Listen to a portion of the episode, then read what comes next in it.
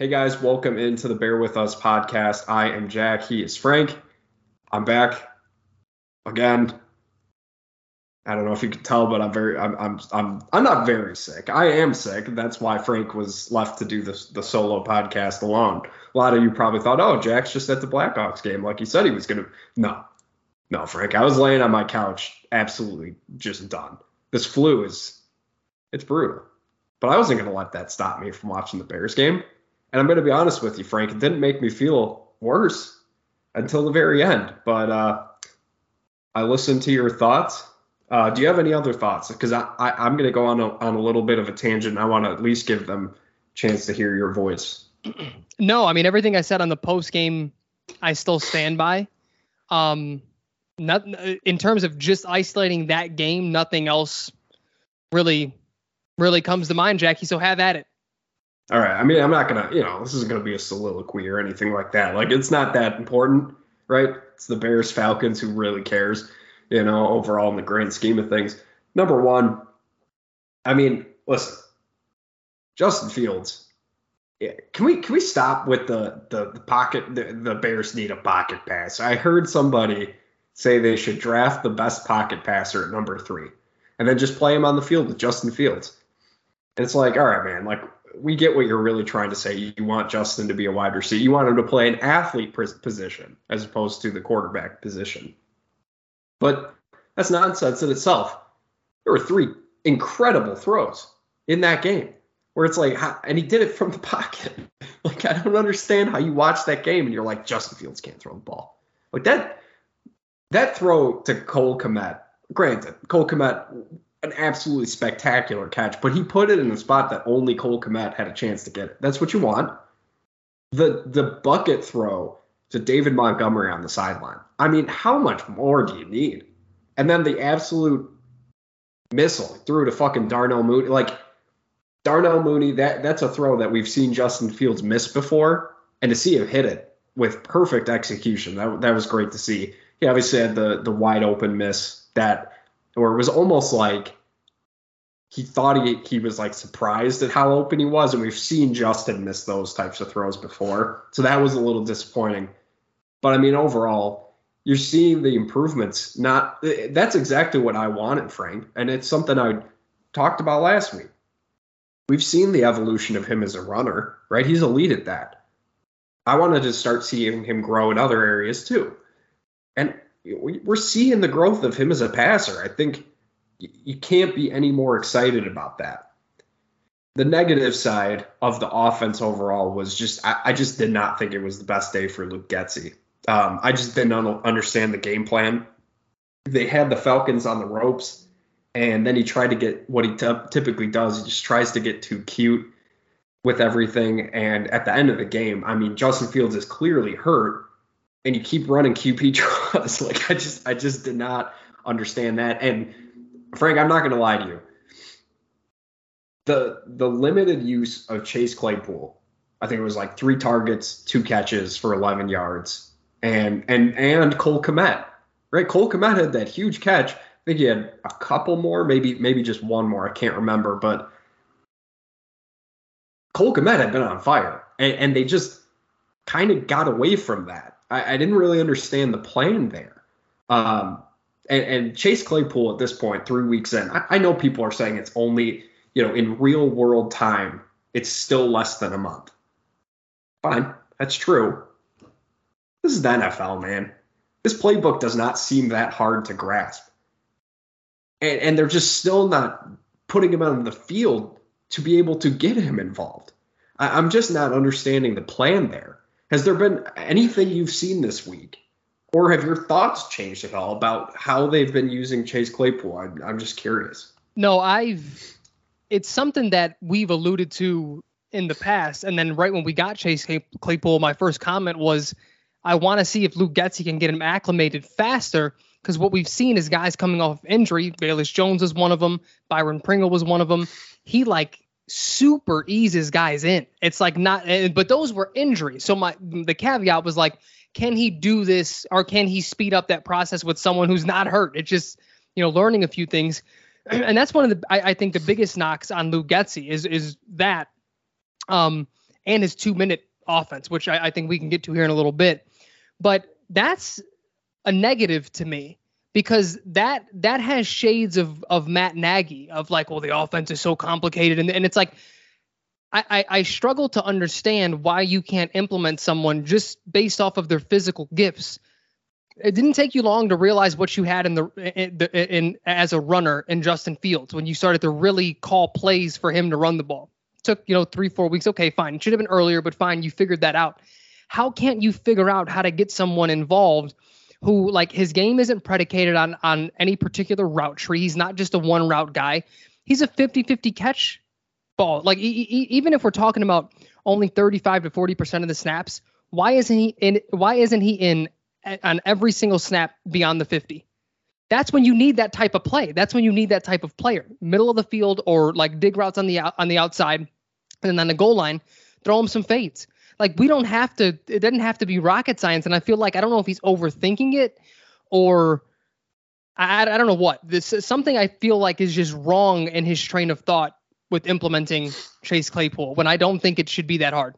Yeah and and i think it, it's it's almost funny right? Because it's like on one hand you're you know you want him to be a little bit like keep it simple throw the fades you know use your big bodied weapons but on the other hand, you're like, he is doing that by running the football. You know, like he is, you know, when they're on the goal line, he's keeping it simple. He's giving the ball to the running back and letting them make a play, or he's, you know, having Justin keep it and run it in himself, um, which is great. But, you know, at, at this point of the season, you know, I, it kind of goes to what I was talking about where I wanted to see Justin grow.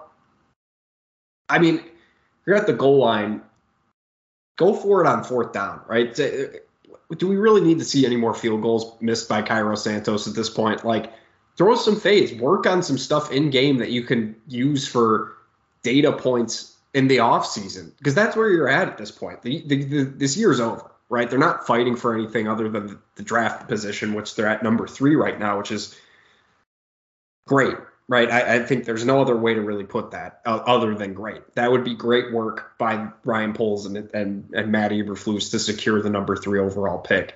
But at this point, you know, you gave up a second round pick, uh, and it, arguably what at this point it would be the 35th pick. Yeah, that, I mean 35th? that's a first round. That's first round talent that's usually like, still available at that point for a guy that you're not using. And, and I've I had people, you know, on Twitter telling me that well, you know, I, let's not do the snap thing until he's been here and, you know, until it's late December. I disagree with that. I disagree with that wholeheartedly. You need to start seeing what you have in Chase Claypool now. Right? You need to see what you have in this guy because you're trying to keep him for a year, you, or you have him for a year. You want to see if you're going to pay him beyond that. Why not give him why, why wait until next off or next year to really see what it's I'm just not understanding the usage. I'm not understanding the usage of Byron Pringle, a guy who you signed and, and expected to play at receiver. He doesn't do anything. He doesn't get targets. He doesn't block very well. Why is he here? Like I, I'm just not understanding. And I'm not saying Byron Pringle deserves, you know, five to six targets a game, but I, I just this isn't what I expected when the Bears brought in Byron Pringle right? We saw some of the things he was able to do Kansas City, especially last year, uh, on routes, and he just doesn't run very many deeper routes. Like he just doesn't really do a whole lot. It's hard for me to believe that Chase Claypool couldn't be told, "Hey, run a slant on this play, or run a comeback, or run a run a go route, and we'll just toss the ball up to you." And he couldn't do that. I I, I I'm having a hard time believing that. I just don't understand the game plan right now. Yeah, and and you know what I, I think a lot of it what comes down to is you know what we were asking for earlier in the year, especially on the goal line, was like use Justin's legs. I don't think any of us were begging for him to run for 170 yards in a game, like you know go out and be all Mike Vick, but especially like goal line situation, it was like use his legs more. That's a weapon. Um, and any other terms of mobility uh, or times of mobility could be just him extending the play or him, you know, people aren't aren't open, so he has to roll out and, and gain it gain it that way. And I think Luke Getsy is like leaning on his legs too much now. Um, it's almost like he's too good of a runner because now Luke Getsy's like, oh, like you you can do that, you know. And, right. and so while while you know sprinkling in some you know some runs every now and then, whether it be goal line or to like really maximize that value, um, or you know short yardage uh, quarterback sneaks. I think that's fine, but he, he's gotten to a point where you think about like route trees and things that they're saying about Chase Claypool, and it's like, well, who's running any diverse route tree at this point? Because we're running the football team, whether that be with Montgomery, Herbert, or Justin Fields. So like even from that standpoint, Chase Claypool was a really good blocker. Why isn't he out there for that? Like, I, I don't know. It's it's it's very very strange to me. Um, and the, the, the last thing, Jack, uh, that I want to know from you was just, I mean, sort of thoughts on on the two minute offense, because you know when, when yeah. we think back of like all the gripes that we had about Matt Nagy, that was the one thing that he got right. That was the one time that Mitch Trubisky looked like a fucking NFL quarterback was in the two minute drill, and I'm like, and, and and a lot of that was remember we would talk about it. We were like the thing with Mitch is that he didn't really have it in between the ears. Like he can't read a defense. It just seems like he doesn't know what he's seeing a lot of the times.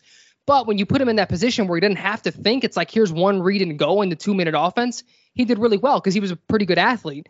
And I feel like you not only have a pretty good athlete, I think you have something beyond that in Justin Fields and someone who has it in between the ears.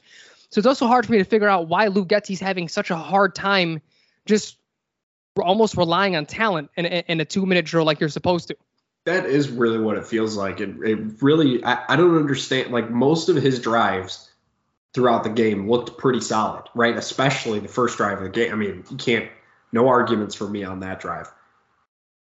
Where does all the creativity go at that point? Like in the two minute drive, it's almost like he becomes like too frantic, like, and, and he calls up these wild plays that he's like, all right, nobody will expect us to do this. And it's like, Frank, we're getting right back. I, I feel like we've, we talked about this with Matt Nagy, right? He's like, nobody would expect me to run the football when we're down 37 points. And it's like, nah, man, like that's that, people don't expect that from me for a reason. So it's like that's kind of what I want from Luke. Get like he he feel I feel like he's overcomplicating. It, it, it shouldn't even be a two minute offense, right? It should just be your off, just run your offense with a little more urgency. And you know that's something I'm, I'm a little surprised we haven't seen more of this year, or at least I feel like we don't see a whole ton of. Is they don't really do a whole lot of hurry up offense. They they don't really like to do that.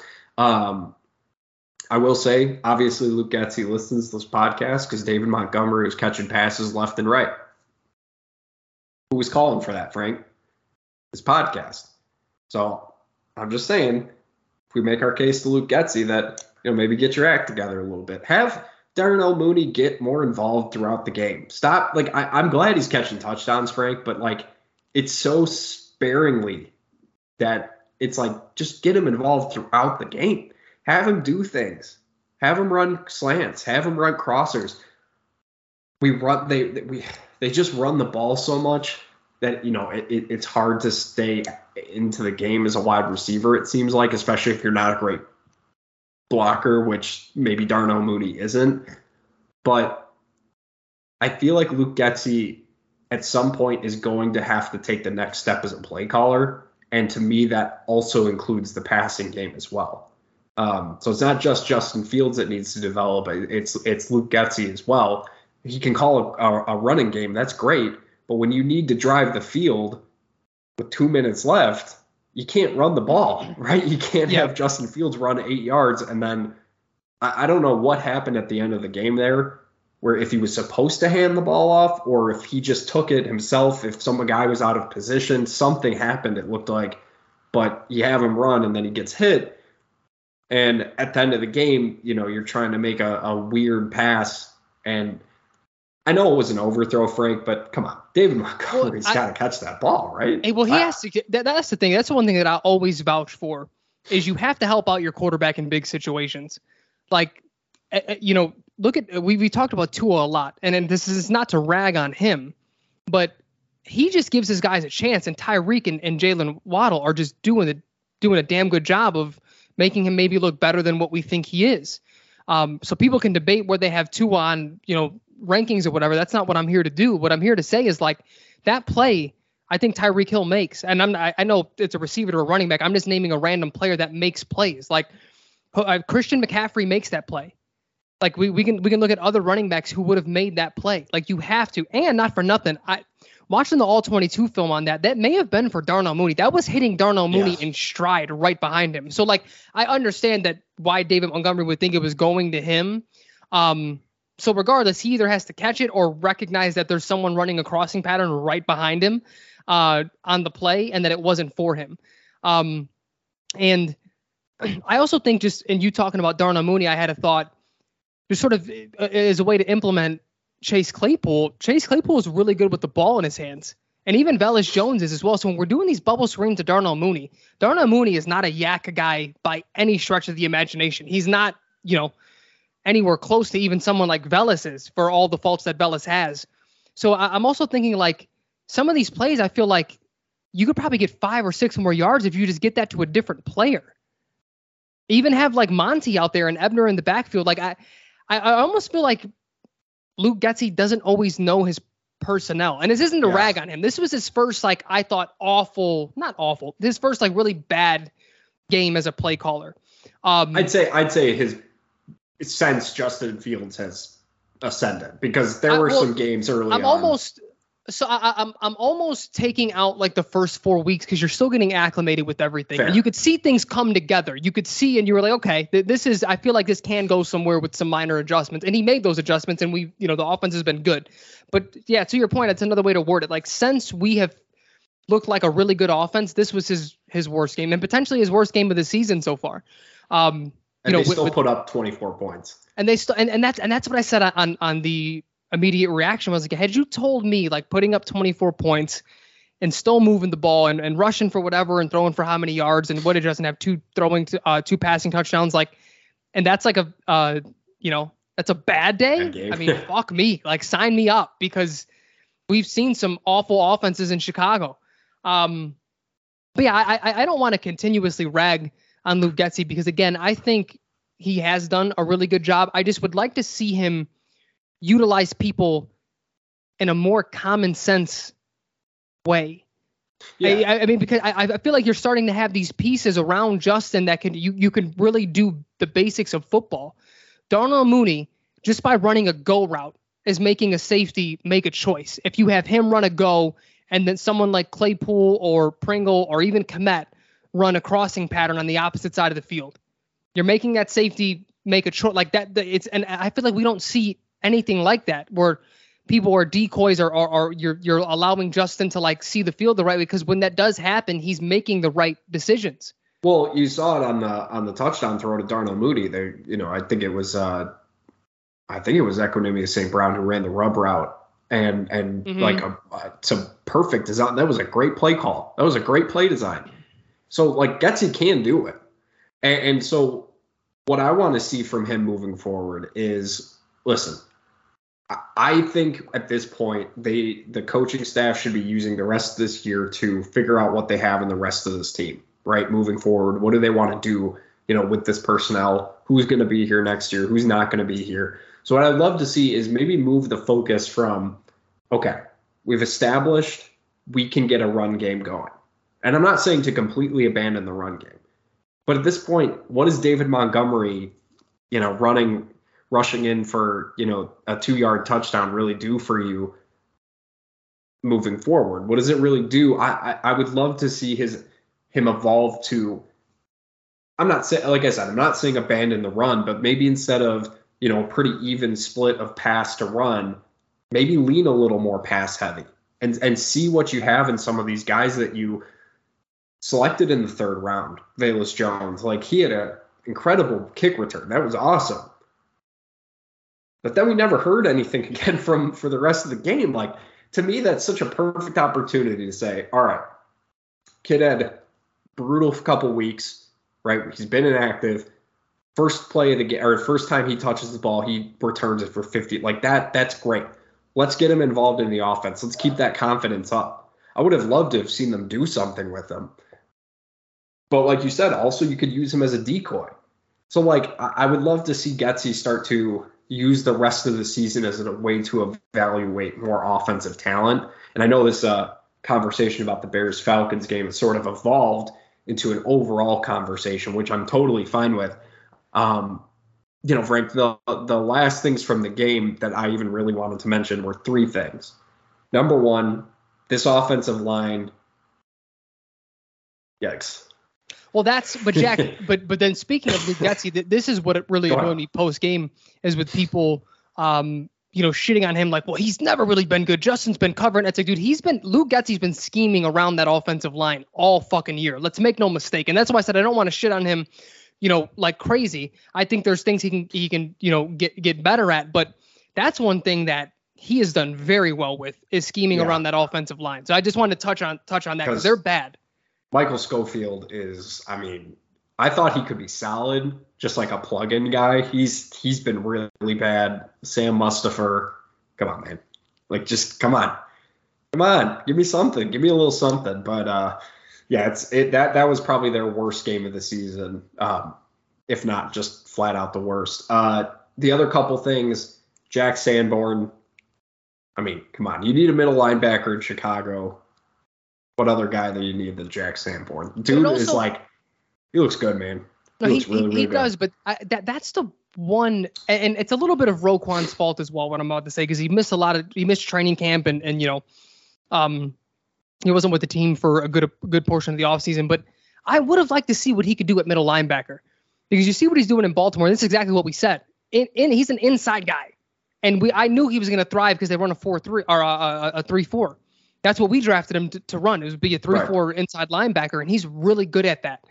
And you see, you know, the blitzes that they're drawing up for Sanborn and his ability to sort of just use his football instincts. I would have, and and maybe he just wasn't a fit there, but I the fact that we didn't see it is the only bit of disappointment that I have because you yeah, pay middle were, linebackers. They were they were stuck at the you're gonna play outside linebacker. And I'm just yeah, I'm I'm really curious because I, like Roquan has never been a sideline to sideline type of guy maybe they just didn't want to pay him, and they and they knew that if they made, I'm, I'm I, this is like this is like Emperor Palpatine pulling the strings type shit from Ryan Poles. I don't know if he's like this, but I, I mean, all things considered, he is a pretty seems to be a pretty ruthless guy when it comes to yeah, you know how he how he does things, which on one hand is good, but it's like I mean, you do wonder if if they thought he could do that, maybe they were just like, listen, we really don't want to pay him that much money, and if we put him at the inside linebacker and he, you know, proves he's the guy, how how could we not? So I right. I don't know. I, maybe they just maybe I'm getting ahead of myself, but I, I do agree with you. It's a little strange that they were so like you are gonna play outside linebacker when it's like, okay, but why? Why can't yeah. he play? I mean, you're gonna tell me Nick Morrow is a better fit because that guy sucks. He has he been terrible. He has been bad. I, I I've been surprised by that defensive line. I mean, there's just nothing. There's just nothing there. I mean, it, it's it's to the point where it's like because it kind of goes hand in hand with what I was going to say next, but I'm also kind of at this point I'm kind of like taking it somewhat back because Kyler Gordon had another very rough game, at least rough first half. He looked a little better in the second half. Um, there was that touchdown throw to Drake London that really bothered me, where he was like three feet behind him, and then he just stopped running. Like he just stopped hustling to get near him to maybe try and tip the pat. Like he just was gave up on the play, and I was like, for a rookie, like what the hell's going on? Um, but in the second half, he made some nice plays. Got to give him credit there. But to what I was saying about the defensive line, I mean, these guys have to cover for so fucking long because there's just no path. I mean, there was no one even close. Did we it, get a sack? Did they get a sack on Mariota? I don't. I can't recall. Think one. so. I'll, I'll look it up while oh, we're no. talking here. Did Sanborn? I think Sanborn got one. Let's take but a look. the defensive line did not get one, I don't believe. Have they? When was the last time they had one? Oh, I, I also it. heard someone. I also heard someone talking about how, uh, how this defense would be infinitely better with Robert Quinn and Ro- and uh, Roquan. So, uh, no, they did not have a sack. I, I mean, what what they were both here. Yeah. And the, I mean, this defense hasn't looked like the only good game this defense had was against New England. When I guess uh, it's hard to even say Washington because Wentz was hurt and he's just bad. He was missing so many wide open throws that game. Yeah, yeah, they they had no sacks. Yeah, it's there's it's hard to cover zero. when when, and, that, and when I, that's think, the case. and like sort of evolving again into like the overall picture. That's what's been disappointing for me about the defense. I, I, you know, once we realized what they were, because we thought they could be a top 18, 16, that type of defense, like middle of the pack. I don't think we ever had aspirations of them being top five or top 10. Um, but now that we realize they're not even like top 15, top 18, like top third, or even top two thirds, it's like, okay, can we find just a couple of guys and you're looking around and all you see is like regression from players and just like no shows from others. And it's like, so I, I, was thinking about that myself, and I think it kind of goes into, you know, I, I, think we overlooked the fact that these guys were drafted for a different defense. They weren't drafted for a 4 3. Like Trevis Gipson was not drafted for this defense. Um, Jaylon Johnson wasn't either. You know, but Trevis played. Trevis played on the actual D line though, right? He wasn't an outside linebacker. No, he was playing. He was playing outside. He was line. playing. He out- was he was rotating with uh with Mack. Okay. Yeah. So this is this might be a little new for him. Um, but he doesn't look all that good. It's been plenty of time to to get acclimated to, to rushing the passer, and there's just there's just nothing. I mean, there, there's just nothing there at all. Uh, and it's hard to it's hard to cover guys when you when you have no pass rush. Mar- Mariota was picking them yeah, apart. but I also we've seen you, you, you remember that 20, 2015 Bears defense where they couldn't rush the passer either, but they got a lot of coverage sacks. So it's it's not like I'm I'm not directly refuting you, but for them to be that bad, I'm like not- you can't get one coverage sack. And I, I don't want to I don't want to make it sound like that either. That I'm defending the the Yeah, secondary yeah, yeah. and giving them a full pass. But I mean Eddie Jackson has been so revitalized in this defense. He's That's well. really really nice to see. Um, Jaquan Brisker continues to just have solid game after solid Mhm. game. Um, so I think they're safe. They're set at safety, right? I don't, I don't think least, they the need le- to. they're they're set at the least important Yeah. positions on the field. Well, I mean that goes back to the draft, the draft day, what we talked about. I mean, it's just you get a safety, great. You get a Jamal Adams, great. But what does that do? What does that do for your defense? you Yeah, know? That was our whole- a whole lot. Yeah. I mean, it's kind of what we talked about. It's it's it's sort of coming true, but you know, overall, I thought it was a you know it, it was a. It's gonna sound bad, but it was a game that happened, right? It was a game that happened. Obviously, the injury stuff is the most concerning part, um, because I think you and I, without really saying it to each other, I think based off our texts, I think you kind of you and I each week have kind of been waiting for something like this to happen, right? With the amount of hits that he takes. You know, that one, I, I go back to that one where he ran that guy over to get into the end zone. It's like you you know, on one hand you're like, fuck yeah, but on the other hand, you're like, shit, man, like chill out a little bit.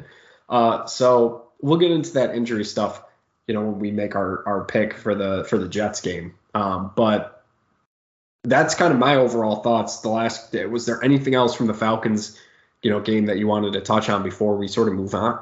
No, I, I I think that was it. And Jackie, I, I actually would like to. We don't have to. This won't be the preview portion, but and you can keep it as brief or as as long as you want. Do you think Justin Fields should play this week?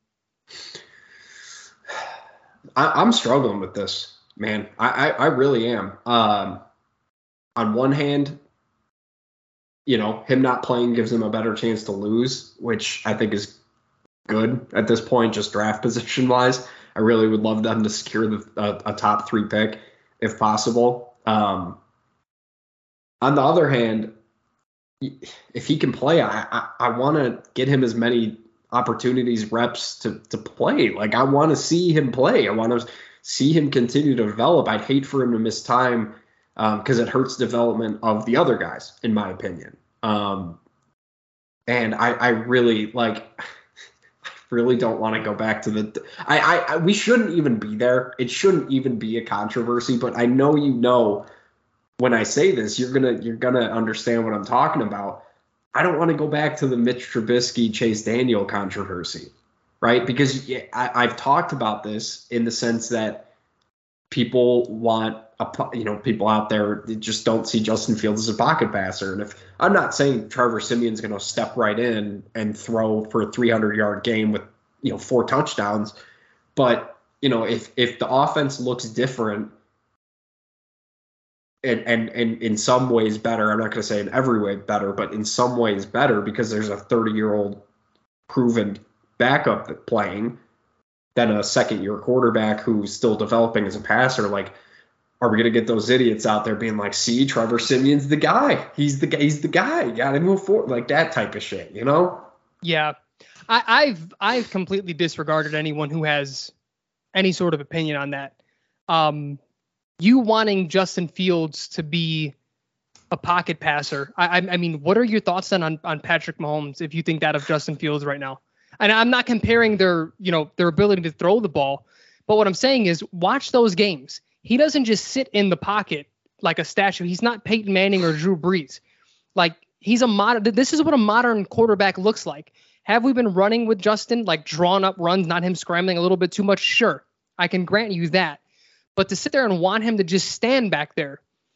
So what happens when there's a pass rush? Because I'm hearing people complain about him scrambling. Just sit it. Like, no. What what what are you talking about? like that's not how this works. That's exactly why that that's exactly why the quarterback has evolved to be this in today's NFL because the pass rush in the NFL has gotten so fucking good that statue quarterbacks can't make it. Look what's happening with Mac Jones. Yeah. So I, and, I mean, who, who who is who is the I, I think Tom Brady still is the only successful, but he's so good with pocket manipulation and getting the ball out of his hands quick. You know, he's elite at those things. Who else in this league is having success just standing in the pocket? Kirk Cousins, I guess, but he has an all-pro wide receiver. And that offensive line to. is fucking. Well, and that's and that's the thing, you know, people uh, begging Justin Fields to be a fucking pocket passer like that. Like that's the thing, man. Trevor Siemian might be able to throw the ball in a little bit better in different ways than Justin Fields at this moment, right? He might be a little more accurate. But if Justin Fields doesn't have time to throw the ball, what makes you think Trevor Siemian is going to have time to throw? Have you guys been watching the pocket? There is no time for him to stand back there. There, yeah. there there's no time the think, entire right side of the line is getting fucking destroyed every single game. Like what what are we what am I missing? What what am I missing, Frank? Yeah, I, I beats me. And I, I think for me, the only thing that could possibly annoy me in a situation in which Trevor Siemian starts, his first name is Trevor, right? I keep calling yeah. him Trevor. Okay. Yeah. Um, is if Luke Getsy implements a more quick passing game. I, that would highly annoy me if he did that because that, that would be playing more to his strengths. He's an anticipatory uh, anticipatory right. thrower. He's accurate, you know, on short tosses. But it's like you can't tell me Justin Fields can't throw a goddamn four yard slant route. You just you you can't. Like I, even if you're talking about well, he sometimes lowers the arm angle, which is something I need him to improve on. When he's in the pocket, stop fucking throwing from three quarters. You do that when you're rolling out, when there's no, when there's not linemen in front of you. I, you know. Although but, Michael Schofield, he deserved that one. Well, he, he, he uh, well, I, I did. I, I texted someone. I was like, that was, that was like that moment in, um, the, the Adam yard. Sandler movie. Yeah, when he yeah. hit the ref in the nuts. That's yeah. exactly what he did right there. that's exactly uh, what I thought. it was great. Um, but like because that that's what we've asked for with Justin. That that would allow more time in the pocket with, with a quick. Uh, uh, some some quick passes, some just get get the ball out of his hands, let him get some confidence, let these other guys run different routes, and we haven't seen that. So that part would annoy me. Um, but other than that, I, I don't think because one, I don't think the talent around Trevor Siemian is anywhere near for him to have a good enough game for anyone to be like, see, that's what we need. Um, and two, he's not. I mean, has has anyone seen this guy start before? Like, he's not a good. He's a very good backup. He, he's good for what he's doing now in the league. But if you had to start this guy, you may win one game. I think it's only going to strengthen my MVP argument. If I'm being honest with you, because because I mean this this uh, like I, I feel like it, it's it's it blows my mind that after what Justin Fields has done for what the last five weeks now, like that people just think you could find like another quarterback could could do the same thing he's doing at least points wise. This is not a 30 point offense. This offense sucks. We don't have any playmakers. We have no playmakers on this offense other than quarterback. And like I, I like David Montgomery. I think he's a good player but that's all he is, right? He's a good he's a good player. He's not a great player. Great players make that catch. I know, like you were saying, it wasn't necessarily maybe it wasn't targeted for him, but if he's gonna put his hands on it to try and catch it, catch the football. I mean, my God, Frank, how many goddamn games have we gone through at least 11 where at least once a game it's just like catch the fucking football catch Yeah. the ball catch the fo- just do it and, and they just can't Well, I mean, there's the other aspect to that of th- this is what's really annoyed me because I've had quite a few people now raise their expectations of, of Justin Fields in ways that I think are just asinine. Um, I think generally speaking, the raising the the expectation should be up there, whether that's scoring points or maybe you want him to get that 250 yards passing. Fair. Th- those are fair things to say, hey, I want to see this by the end of the year. Because me and you both came in this year with things that we wanted to see. Remember, we said last year we saw the flashes. We need you to put together a whole half now. All right, you put together the whole half against San Francisco. Give me a full fucking game. Give me multiple games once you got the game. You can sort of stack these things to show, hey, he's the guy. What I don't like is when people start talking about, well, maybe we can, if we get a top two or top three pick, maybe if we get another quarterback, even if there's one that's a better prospect than him, which I don't think there are any in this draft. Just think, think like the draft profile of Justin Fields, not what we've seen the trajectory of. This is what happens with young quarterbacks. They're going to go through different ebbs and flows throughout their development. He is still developing. He's and, and you see that because he's not been. He's never. He. well, At what point in his career, Jack, have you felt like he's stagnant? Like I haven't seen him get better. He's had he had a couple bad games this year, but then you look at the follow up games after that, and you're like, oh, that's progress right there.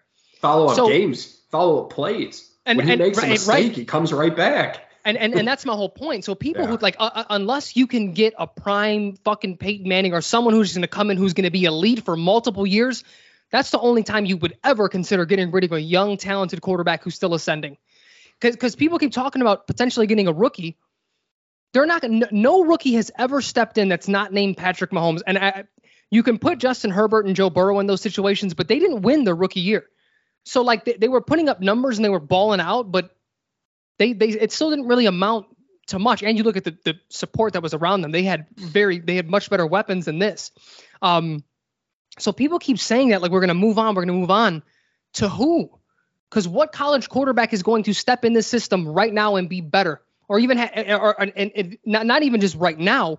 Who has a chance to be better from a draft profile? Justin Fields would go number one. To, just just looking at the last two years of Ohio State, forget these two years because with these two years combined, he would easily go number one. But just looking at Ohio State, he'd be the number one quarterback in this draft because he was the number two quarterback in his draft, but he went four for whatever reason. But it's like people keep saying that, and I think that that's and that's what I'm saying that that's the annoying part to me is that people aren't people are treating him like he's a finished product, which is so fucking weird. And it's I, I've only seen this from the Bears fan base because you, you look at I, I've seen Jacksonville Jaguars fans who are honestly the fucking nicest fans. They understand their team's been in shambles for years. They're the greatest people to talk to. I've talked to them individually. They are awesome. Um, and you look at even what's happening with the Jets.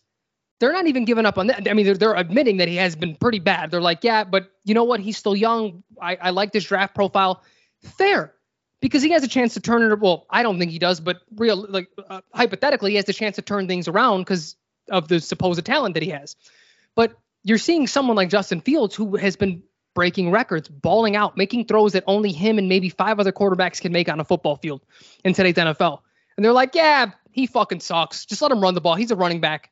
Become our slot receiver. Like, what are we talking about right now? Yeah. Yeah. Yeah. I mean, other than that, you know, Andrew Luck and RG3, right? And, and Russell Wilson. I think But those even- three It's hard. were. It's hard for me to even say RG three though. He that was sort of a fad type of offense with the RPO Yes. that was brand Yes. new, and I know the ACL happened in the next the years after he didn't look the same, but realistically he didn't look the same.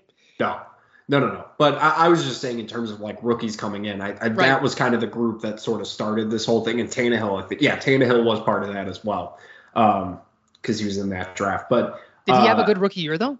I feel I like he had a bad one in. Miami. I, I think it took him a little bit to get. Yeah. Well, I mean, he didn't look really, really good until he got to Tennessee. That was when he started to look like top Yeah. ten, fringe top ten type of guy.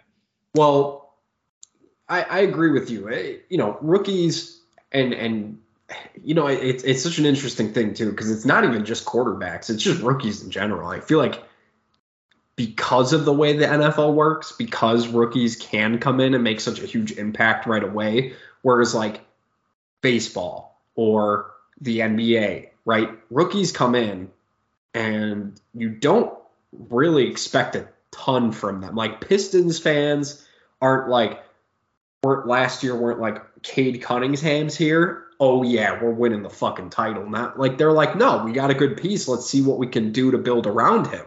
So it's just like because rookies can come in, especially at the quarterback position, and they can make an impact. You know, I think that's become the expectation so fast. But it's like I, I also think that this rookie quarterback draft class is getting to be to the point where it's like a little overrated. Um, there's really only three starters at this point, uh, or, or, three first rounders in in my opinion. Um, there was you know a couple other guys people were excited about who I don't think have, as all as always happens, um, that have really developed throughout the year that I think people thought they would. Um, you know, Bryce Young obviously is the the favored number one, C.J. Stroud, and then Will Levis, but I just I don't really see how putting any of those three guys in place of Justin Fields makes this offense any better. I, I it's just I, I, just don't see it. Because um, it's not it's not a thing. Anyone who thinks that is either wildly misinformed or they just legitimately think like guys come in the league and that's who they are and they just they don't understand the development yeah. of a quarterback. It's just point blank period. The the only positions that you can pretty much judge year one is the running back position everything else takes a lot, and maybe a pass rusher like an edge rusher. But even then, we've seen. I mean, look at Leonard Floyd from what yeah. he, his time with the Bears, then going to the Rams. He's a and he's not like the dominant guy that the Bears thought they were getting, but he was way better than he was with the Bears. Like people take time to develop. That happens.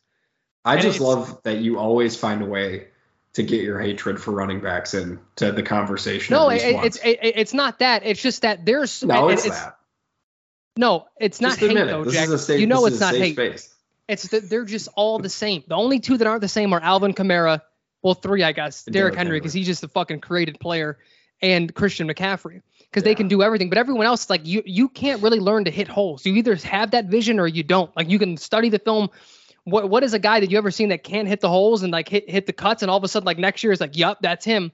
Look at Ronald Jones. They stuck with not. him for seven years, yeah. and he's just not the guy. Like it's just you know because I think their job is a little more straightforward than other uh, other positions. You're either Justin Fields or you're not. That simple.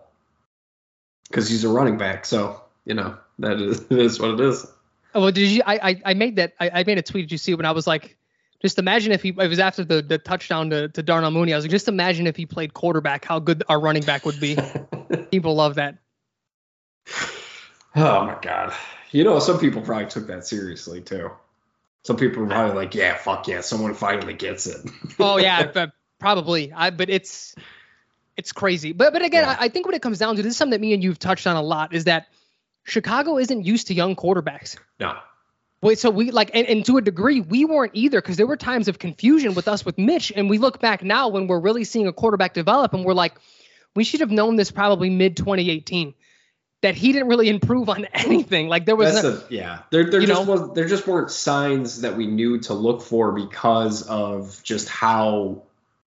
I mean, you you go from what Rex Grossman, but but that wasn't really a, a, a situation where you have a guy known for developing quarterbacks, and that was such a different such a different era too. Yeah.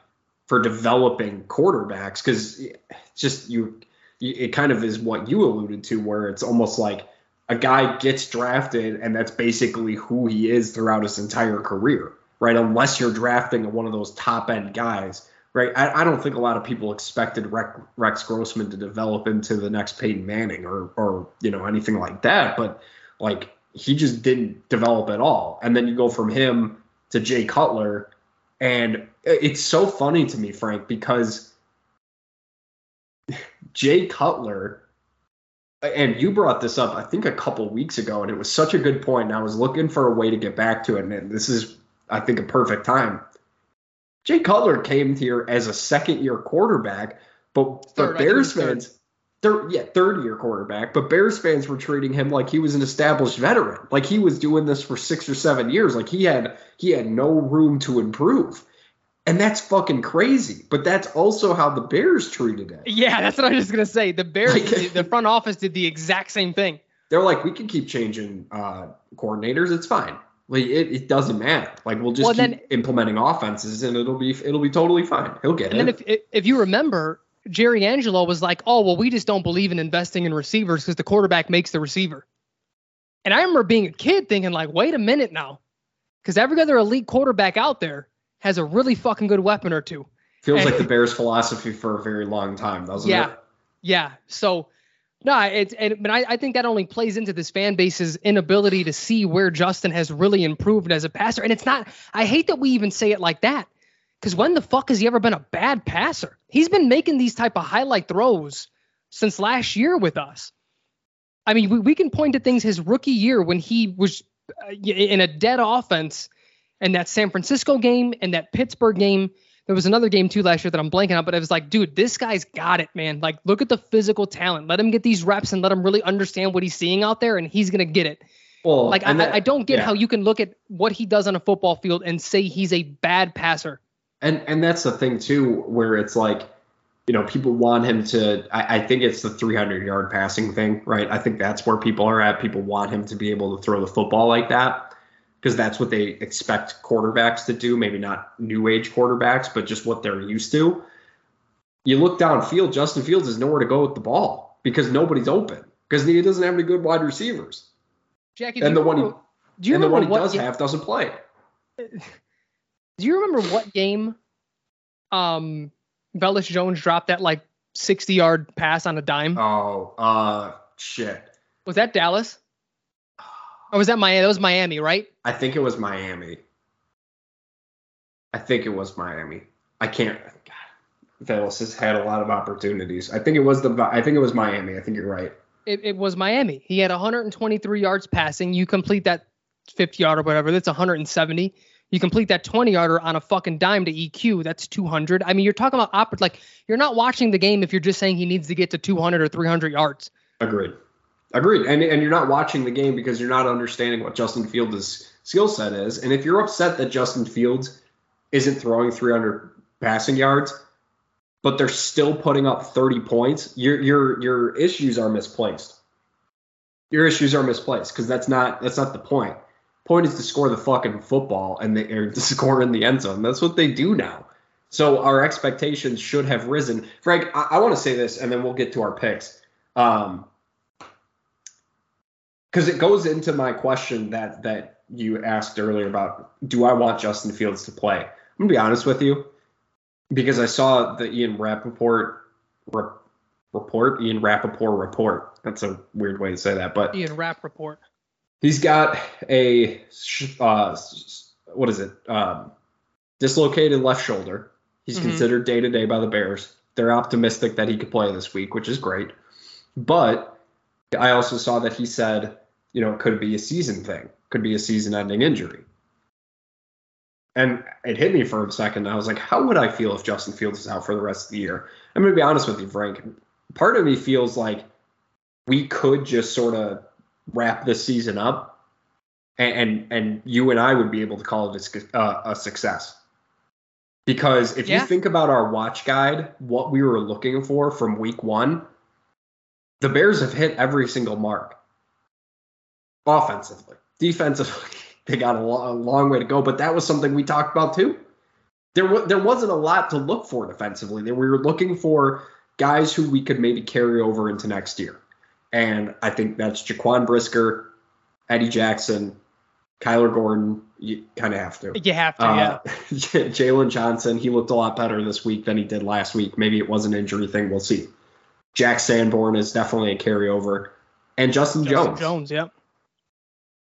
I mean, defensively, like that, that's, I mean, they're not, I wouldn't call any of them necessarily like foundational building block pieces, but some pretty good talent, you know, star- starters. So now you kind of look to fill out the rest of those spaces. Offensively, Justin Fields has grown into what we were hoping for. Maybe, maybe the last argument, the last thing you could see is something you touched on, where it was, all right, Justin, we've seen the flashes, show it to us for a quarter. All right, show it to us for a half, show it to us for three fourths. The last two things I would like to see from Justin Fields before the season is over is I'd love to see him play against a team like the Jets that can't score like the Bears can because everybody that the that Justin Fields has gone up against has been almost outside of maybe the Patriots has been an offense that has been able to keep pace with the Bears offense. This Jets offense, maybe not so much. So I'd love to see him just win win that way and just outscore the opponent to the point where they just can't keep up. I think that would be cool. And then also the last thing is just to see him do one of those fourth quarter comebacks. Yep. Yep. Um, I'm not saying it's all on him, right? Because I, I don't think you and I believe that. But other than that, the season absolutely had everything I wanted to see. Justin Yep. Fields became the guy. Boom. End of discussion, right? No, 100%. And and that's that's what I was gonna say too when you brought that up was I just want to if I can get one game-winning drive this year, that would be that would be even if it's just leading to a field goal that Cairo Santos would inevitably miss. But uh, you know, Justin just doing that. Um, but I said that a couple of weeks ago. I was like, Justin has impressed me so much, and I hate that his shoulder took it literal, but I said he impressed me so much that he can miss the rest of the year. Um, and I would be fine. Like we would be moving into next year with knowing he's the dude, yeah. unless it was some catastrophic injury that he's never playing football again. That's a total. But like, you know, just say fuck it, we're sitting him out. We don't we don't want him to get hurt. And, We- and I'm not saying that have. they should do because reps are important. And to answer my own question, if he's 100% healthy, I want him out there because I do want him to continue to get experience. But if Yeah. he's not, if he's 98%, you sit him. Yeah. You, you just you you can't have him. He, he's too important to the future of this team, um, to to to let him out there. And like, if we were a Super Bowl team, if we were if our record was flipped, you're talking about playoff positioning, then sure, maybe it's worth a chance. Agreed. But I like for me, I would sit him this week, 100. percent Yeah, Um, and if you could guarantee me he was going to get some of those fucking calls that he didn't get, that's something I didn't touch on from that game. What the fuck is going on? He's getting know. hit in the head, man. I, dude, I, I was watching that game before the interception when he slid. That was like two seconds late to the head. Yeah. I don't know how in the world that's not called. And then Marcus Mariota, which, you know, the, the call was correct on Mariota. It was soft, but it was correct. That one where was it Brisker or was it Gordon where Yeah. he, he was like stumbling over and he like grabbed his foot. Dude, okay, I, I get it. Uh, that- that's the rule. But then when there's something like 10 times more egregious than that to not be called, I mean, that changes the whole scope of the game. That's 15 yards, an automatic first down, and we're just we're, we're either at or beyond midfield if my memory is And- serving me correct. And not just the penalty, it's also setting it up for the future because, again, we're at this point where it's like, who is going to say enough is enough for on the, in terms of the officiating? Because it's just going to keep happening. People are going to Yeah. keep hitting him like Hey. that because the, people are going to look at that film and be like, "Oh, well, it wasn't a flag." Yeah, and and and, and you know what? The, what what um Ryan Poles talked about in his introductory pe- press conference, what he said that what he thought won him the job when he talked about how he thought the offensive line last year was too timid. I think there's a player on this team that would have, if he was on that field playing right guard after that hit, would have would would have had something to say at the very least to uh I think it was a defensive tackle or defensive end that that that hit that hit Justin. And and it's like I know this is still a makeshift line that we're dealing with, but that was part of the identity that we were sold on. And again, that's not not to say we would have won three more games if they were just nastier, but something like that, Teven Jenkins is is, is at the very least getting in that guy's face, and that would have been a portion had he like put like got a uh uh what what, what are they calling the the the the, the penalty if, if you hit someone Oh, Um, unsportsman, unsportsmanlike conduct. I would have been completely okay with that. Yeah. Because th- th- those are the moments in which you have to let the, the, the rest of the league know you're not getting away with that shit. If the refs aren't going to call it, you're you're going to catch these fucking paws. Yeah, and I think the only I- I, think the only guy on our team that that would do that is Teven Jenkins. I, I was glad that Teven. Well, not glad. That's going to sound bad, but I was I was relieved to see that he was hurt, uh, and that's why he wasn't playing. That he wasn't as being held because. I was just very confused why Michael Schofield was still in after just a lot of the mistakes he was having. So, um, but yeah, the the calls. I mean, what made me like not again not happy, but like relieved, I guess, is that it wasn't just a fan thing, right? It wasn't you Yeah. and I just being like.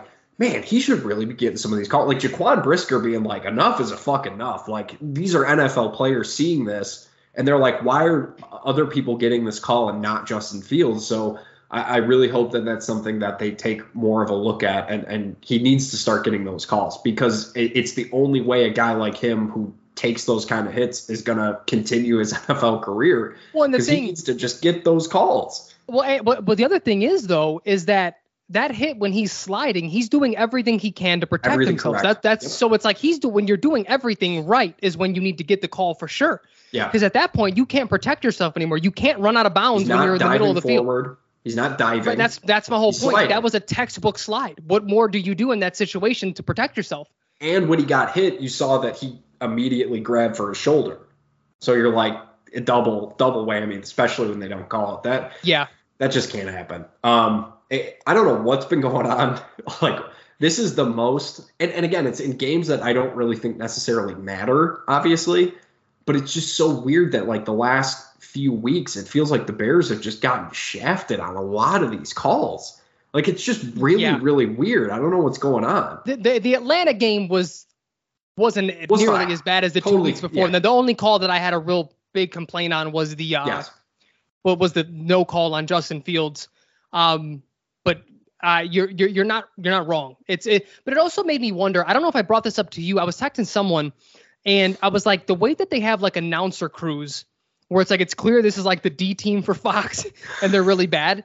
I almost wonder like if that's the Yeah, case it with was. It was. it yeah. was you with, with like referees where it's like this crew, they're an NFL crew, but they're not going to get an important game. And just like you said, these games aren't that important that the Bears are playing. For the Falcons, they are because they're still in their division. But even then, like they're the fucking Falcons, they're not making any noise in the playoffs if they make it there. Um, it makes me feel like maybe that's part of this thing because the only and and I sort of furthered that thought because when you think about the incentive to get calls right and be a good crew, it's to to because you get a pay bump when you officiate the playoffs, and they only pick the best crews for the playoffs, and then the best of the best for the Super Bowl.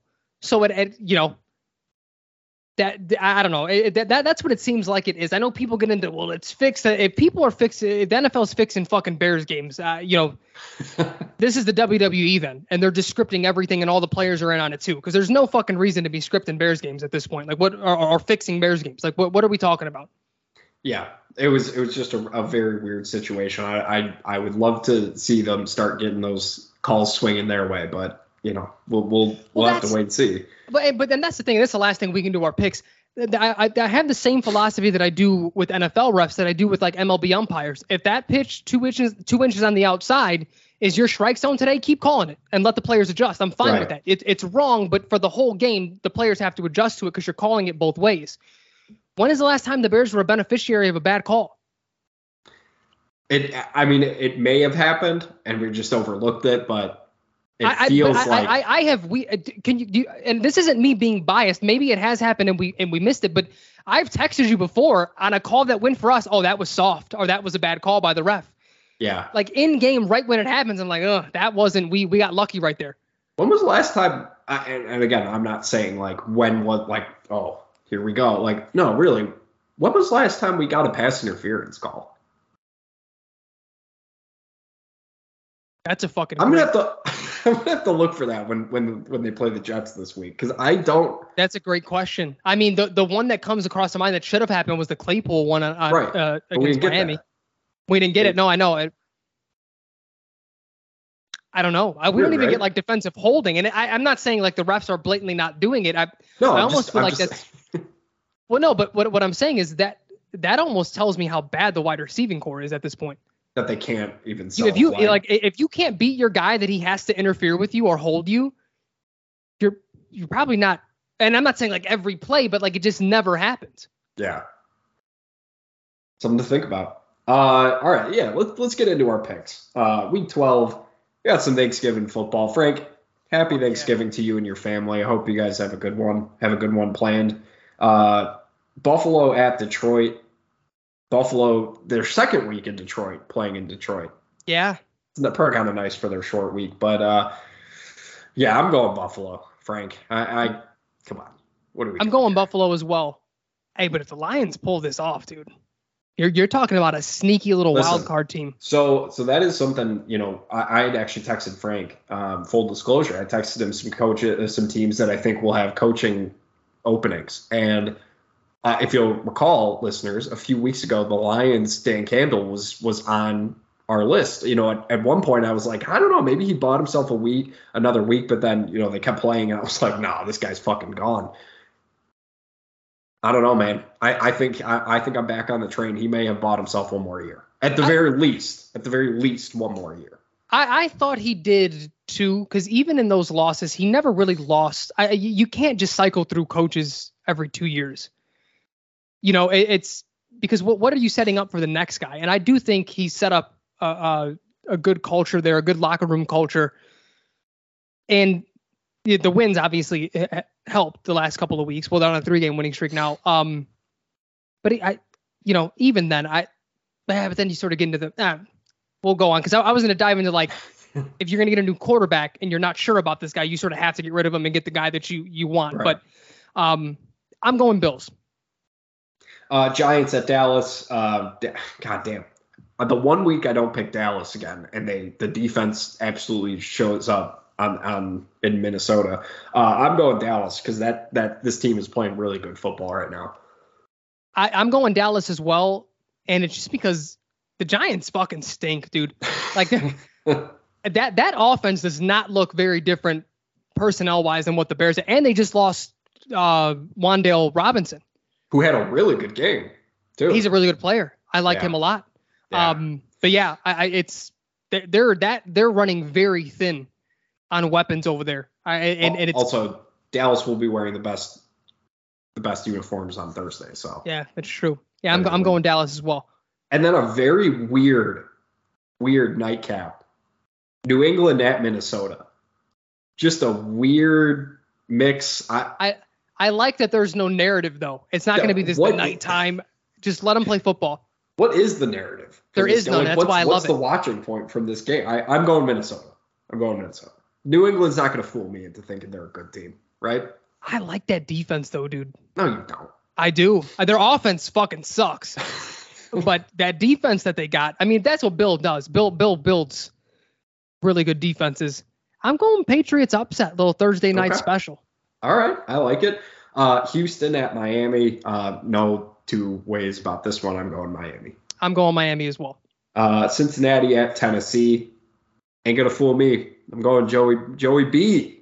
Joey B. Cincinnati, dude. Come on, they look real fucking good right now. They do, they do. But I in these Who types is of Samaje matchups, Perine? Why is why is this a thing now? I I don't know. But in these types of matchups, the the Bengals still have that finesse to them.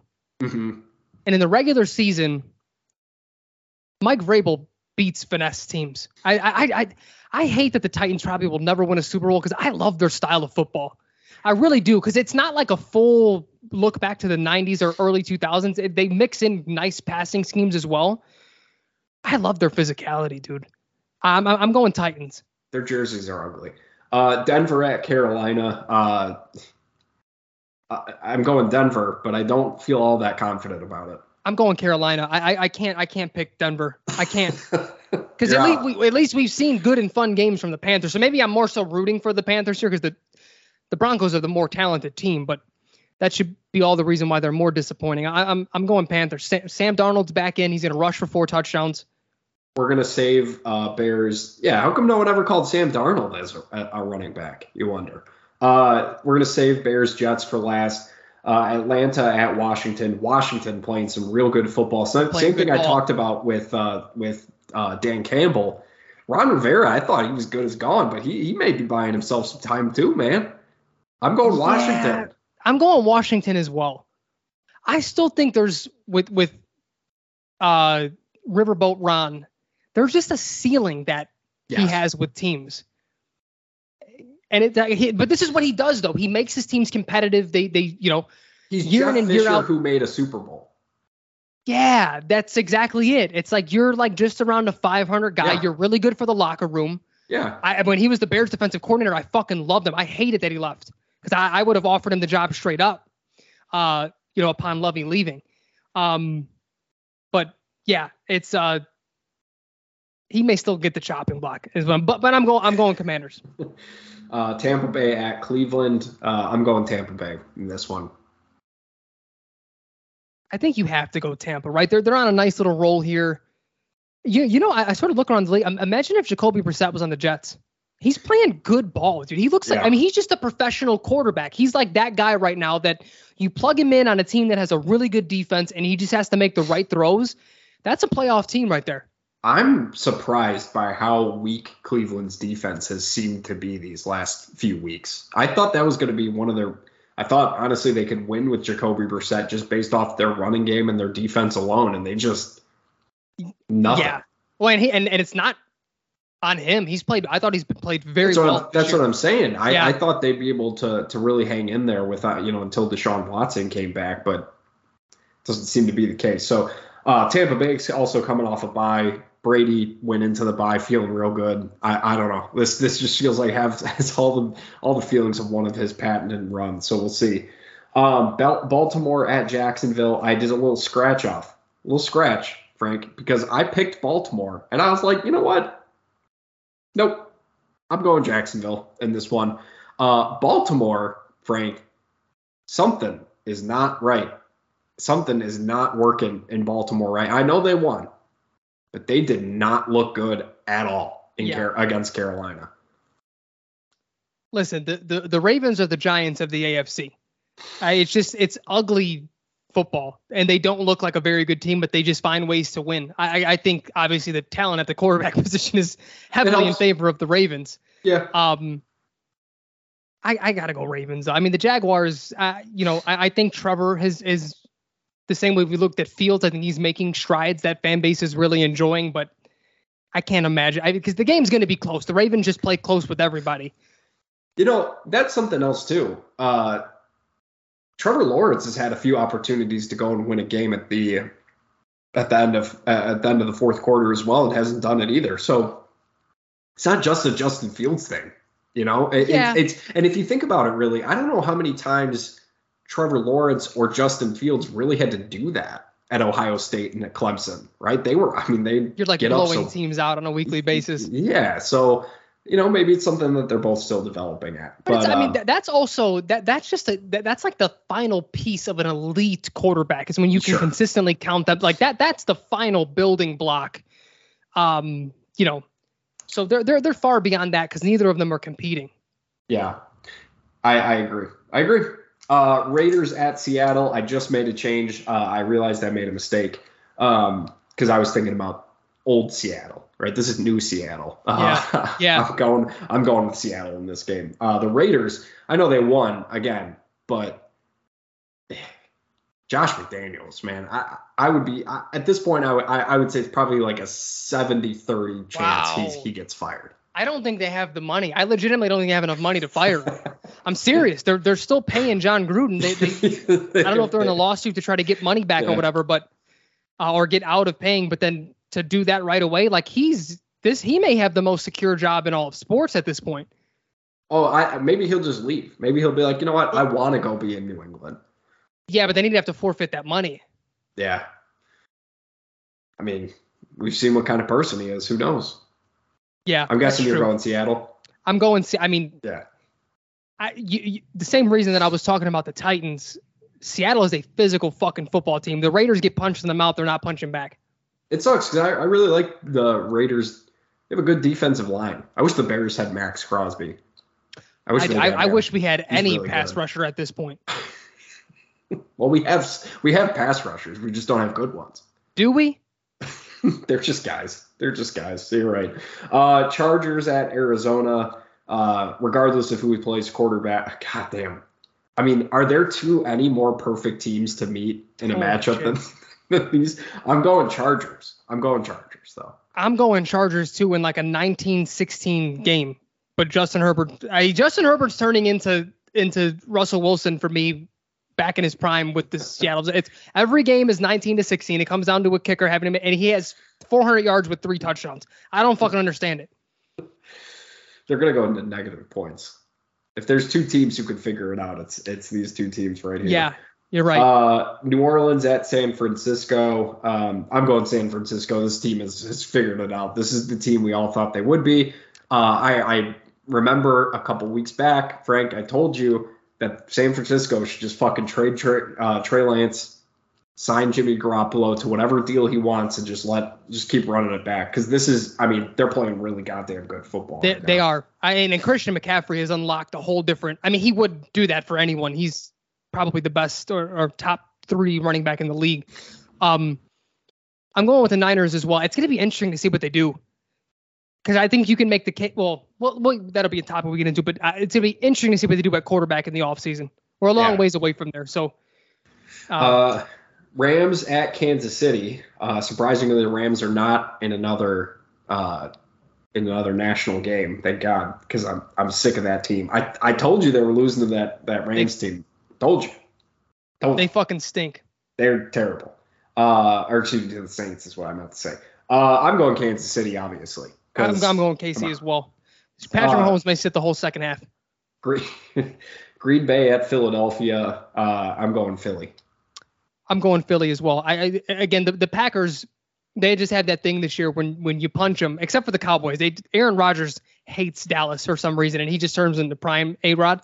Um, Like, 'cause He I think not- it's who we saw across the across the aisle. You know. yeah, probably.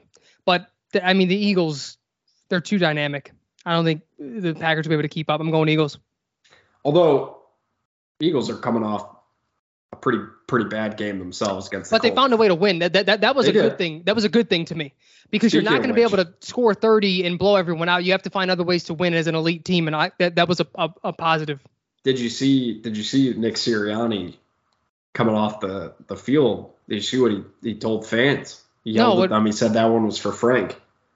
In For me? reference to it, well, yeah, that's what I thought too. But no, apparently it was for Frank Reich. Oh, So, so he was I, basically saying that was bullshit what the Colts did, and you know, lo and behold, Jeff Saturday has scored a combined 32 points in two games, which not very good. yeah, It's now almost like Jeff Saturday. It's almost like Frank Reich wasn't the entire problem, but whatever. Uh, speaking of Colts, oh god, Monday Night Football. this Ugh. is ugly. Yeah, Pittsburgh. And, yeah, why? This is fucking Monday. gross. Who put the, who who set this up for Monday Night Football? Peyton Manning was like, you know what? Give me give me one game. Give me But one I'm looking. I mean, Jack, I'm looking up and up and down. Who who would you even replace this game It's- with? It's an ugly week of football. Maybe Titans, Bengals, I was thinking the same. maybe Commanders. Falcons. But like this isn't. This is a bad week of football. Yeah, which means it's it- going to be entertaining usually. Oh, but I just mean like record wise, narrative wise. There's nothing else I don't think you can put.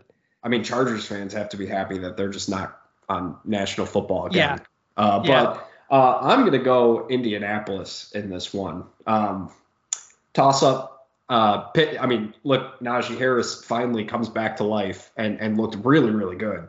I, I was very surprised by that. Not for nothing. Oh my God, Frank, it's almost like Kenny Pickett isn't a fucking bum. He just needed some time to develop. I mean, He he, made good some last week. really good throws. Uh, George Pickens, you know, it's a real shame the Bears had no chance to draft him. I Zero dude, I and there are people on Twitter who just keep on like I, I I've legitimately muted and blocked people because there are some people on Bears Twitter that are fucking morons. I mean, they're just gonna stick up for every single thing.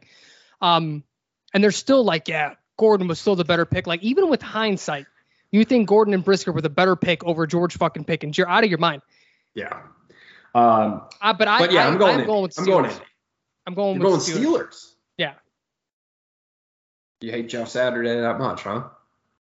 No, I just I, I the t- Mike Tomlin's not fucking losing to Jeff Saturday. That would that would be that would not have been on my bingo card for this season. I'm going to be honest with you. As a matter of fact, they should have a fucking boxing match at halftime, and Mike Tomlin to beat the shit out of him at midfield. That is something maybe the NFL should im- implement. That would be kind of cool. Quick two like four round fights at, Yeah. at halftime. Yeah, we'd just like have like random coaches just get in the ring and just fight each other. Hey, Just to spice Vrabel, Vrabel. Vrabel might win the whole fucking thing. He would get in there. Oh yeah. Oh, he would he would 100% get in there. I think I would- oh, I don't know. Dan Campbell may quite literally kill somebody in a ring. That man is crazy. put him in there with Bill Belichick. You know what? Honestly, no. My money would be on Pete Carroll winning the damn thing. If you got every NFL coach into a ring and just let them go at it, Pete Carroll's coming out on top. I mean, if he's coming out on top, these NFL coaches are, are in awful shape. That man's older than Joe Biden. Prove it. Prove it to me.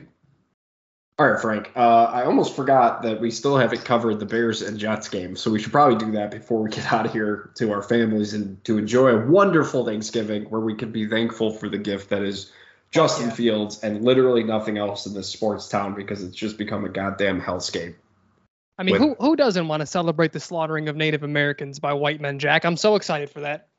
That's not what happened, Frank. All right, we we we showed up. All uh-huh. right. Wait, who is we? And well, I just assumed you were grouping me in with them. no,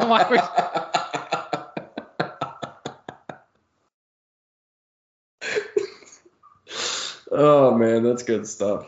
Oh man, I can laugh again without coughing. This is look at that. That's a fucking win. All right, it's, Jackie, can we the... preview the goddamn game for the for the people listening and watching? I was gonna say, well, listen, they like to hear us laugh every now and then. How could you not? You know, um, Bears Jets. Bears are in the Meadowlands, New Jersey.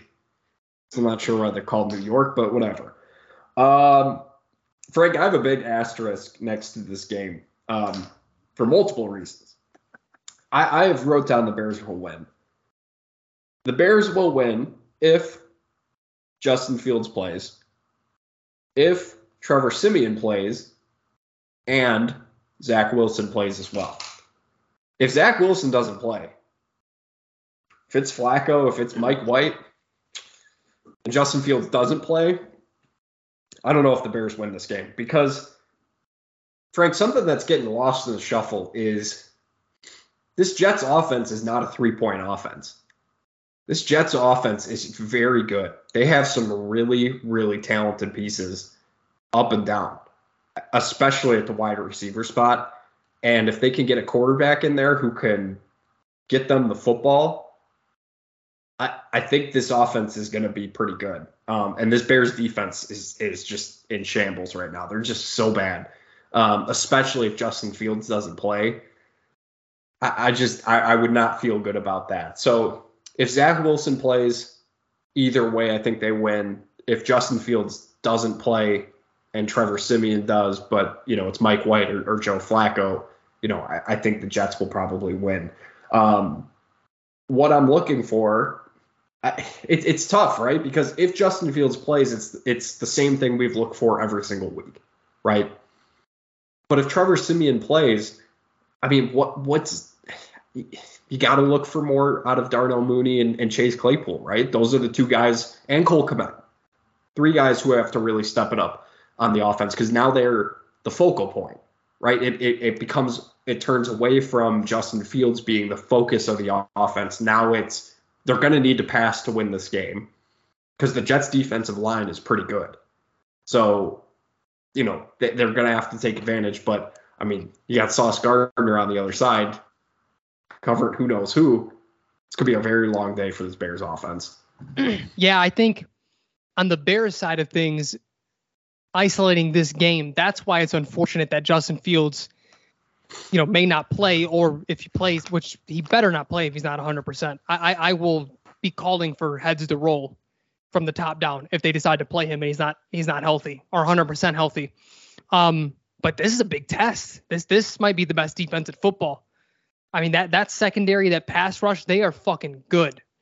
um, and you'd like to see what you know what Justin can do against this type of defense.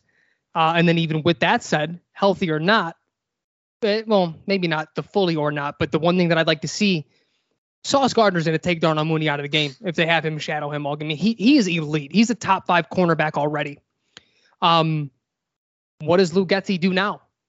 And now that you're almost forced to play your uh, second best or potentially your first best receiver and Chase Claypool. Who are you going to rely upon when your number one is out of the game? But let, I mean, let's just let's just act let's act like that's the case. I mean, that, that's how you know when people game plan for Darrelle Revis. Oh, you're playing the Bengals this week. Well, Ocho Cinco ain't fucking doing anything. Let's see what else we can do. Because yeah. Darrelle's going to take you out of the game. I mean, that that sauce is damn near there.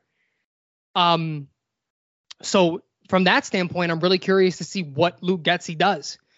Um, what does he do if we can't run the ball? Because the run defense is really good. You know, it, it's sort of these small tests that I that, that are very important to to a young team. On the flip end, if you're a Jets fan, this is a huge fucking litmus test. If I'm a Jets fan, I want Zach Wilson to play this game because if you can't put up points against this Bears defense, you legitimately aren't an NFL quarterback. Like you're you're not even a backup. You need to go to the CFL next week with the weapons that you have. Let's just let, us throw him a pass for the New England games for as bad as he was against both of those, because that's what you know. That's what Bill does to young quarterbacks not named Justin Fields. He, but he just I mean, missed too no many excuse. open throws, though, man. Like there was a couple plays where where he had I, I, I can't remember who it was, but it was someone. I it was Denzel Mims. He was running right down the middle of the field, and, and Zach was like looking at him.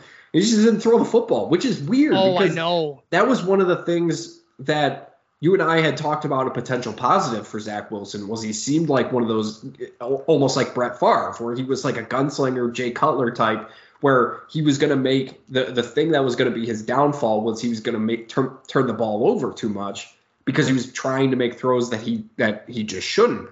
But he wasn't even trying to do that. He was he just wouldn't throw the football. He is I, I to be quite honest with you, I think Jets fans could live with him being bad if he was that. Because that was the one thing I've Agreed. always said about Jay Cutler was like he's won some games, he's lost some games, but he's gonna fucking keep throwing the ball. Like you you have to at the very least respect that when your quarterback starts to play timid and starts to play scared, that's when they they've lost it. You you can't. I mean, name an average quarterback who plays timid or scared, let alone an elite one. Right. You know what I mean? Like so, and that's what he's been. He's been timid since the day he stepped on an NFL football field. He doesn't. And but the reason is I don't think he's out there literally scared of getting hit or anything. He doesn't know what he's seeing, so he can't trust he can't even trust like, oh, I can make this throw because I don't even think he always sees the throws. And that was yeah. like that was proof right there. That was such a good play design. I, I don't know what the route was on the left side of the field, but he made that. It was a single high safety. He made that safety, whoever the play caller is, go all the way to that side of the field, and Mims was freed up on right the little post route or whatever that was. And it's like, dude, yeah. I, I, mean, like again, I, I keep going back to Jacoby Brissett because I think he's sort of that prototypical. This is your pro quarterback. This is what a pro quarterback should look like at you know at minimum. He makes that throw and that's a touchdown. That's easy. Joe Flacco makes that throw and that's a touchdown. Easy. Justin Fields makes that throw. Like th- that is an that's an easy NFL throw, and he didn't even attempt it. He was like scared to attempt it. Yeah. Yeah, I mean, it goes back to everything you and I had talked about, where we were just confused why he this prospect was getting this type of attention. It just this is the kind of stuff that carries over, right? He didn't have to do a lot of this against good defenses, uh, and yeah. he was putting up numbers against high school competition because of COVID, right? And the one team yeah. that he plays that's ranked in Coastal Carolina, and he looked bad. Like it, it just, yes. it, it just, this is the type of stuff that you and I had been talking about that we were you know concerned about. And I agree with you. I think Jets fans would be okay with him turning the ball over like that on hard throws because it's like okay, you know that's something to learn from, but you can't learn from it if you're not even trying. Like that's that's the thing that I think Jets fans at this point, and obviously the cherry on top being him saying he didn't feel like that's he let his team down at all. I, I could not believe that he just and and to just say no with no explanation. I mean, come on, man. Like that's your defense that holds nuts. holds the other team to three points, and you lose the game because you can't score more than three points. But like, think about wow. think about any other quarterback. Yeah. In, in, games where it was like it was the defensive defense. Oh man, Mitch would do it. Oh, Mitch. I mean, Mitch. That for his, he would always say like, "Oh, I just have to, I have to yeah. play better." Like I, yeah. I, I was horrible. Um, and sometimes I think he was a little too harsh on himself. He he had an okay game, and he's like, I was the worst quarterback. Like, relax, Mitch, you weren't that bad. But um, no, that that's what leaders do though. Like that's now it may start to fall on deaf ears if you just continue to say. I mean, that's what happened with Mitch. Yeah, I got to be better, and you just don't get better. Then you know, that's clear that you're just not the dude. But I mean, I, we we've seen quarterbacks after their defense gives up 30 and they score 28, and they're like, well, we had a chance on the last drive, we got to win that game. It's like, well, your defense maybe could have got a stop or two along the way and you could have won that game too. But that's what quarterbacks do. You're the leader of the team. Uh, yeah, it's it's it's not going to end well for them. And and they're winning too much to, to move on to a, a, young prospect that has more potential than him. So I'm very curious to see. I, I mean, could they go all out and maybe try to get Lamar Jackson? I've been seeing the Aaron Rodgers connection because Matt because of Mike LaFleur as the OC of the Jets. Matt LaFleur Nice little swap swap. Give the Packers Zach Wilson. I'd be okay with that. I'd be perfectly fine with that. Jordan Love may be better than not. I think not. Maybe he is. I think he's He better than Zach better. Wilson. Yeah. Well, I mean, you know, Frank, there is, you know, we're 11, we're going into 12 weeks in now. And uh, I, I just, I, I think it'd be remiss of us not to say that. Do you remember beginning of the year that there were some Bears fans out there, some prominent ones as well, saying that the Steelers, Mitch Trubisky, would be missed as the Bears quarterback. People would miss at this point. People would be Yeah. wishing we had Mitch back. Where are those people at these days? I have no idea because we we said that he wasn't starting more than five games. And what did he start? Two? two, two or three, three, four, maybe. Can't remember. What? Uh, it wasn't very many. Yeah, it was not point. very many, I- but it- it's just, just funny, just funny. But yeah, I mean, listen, this Bears Jets game doesn't really hold a lot of interest to me.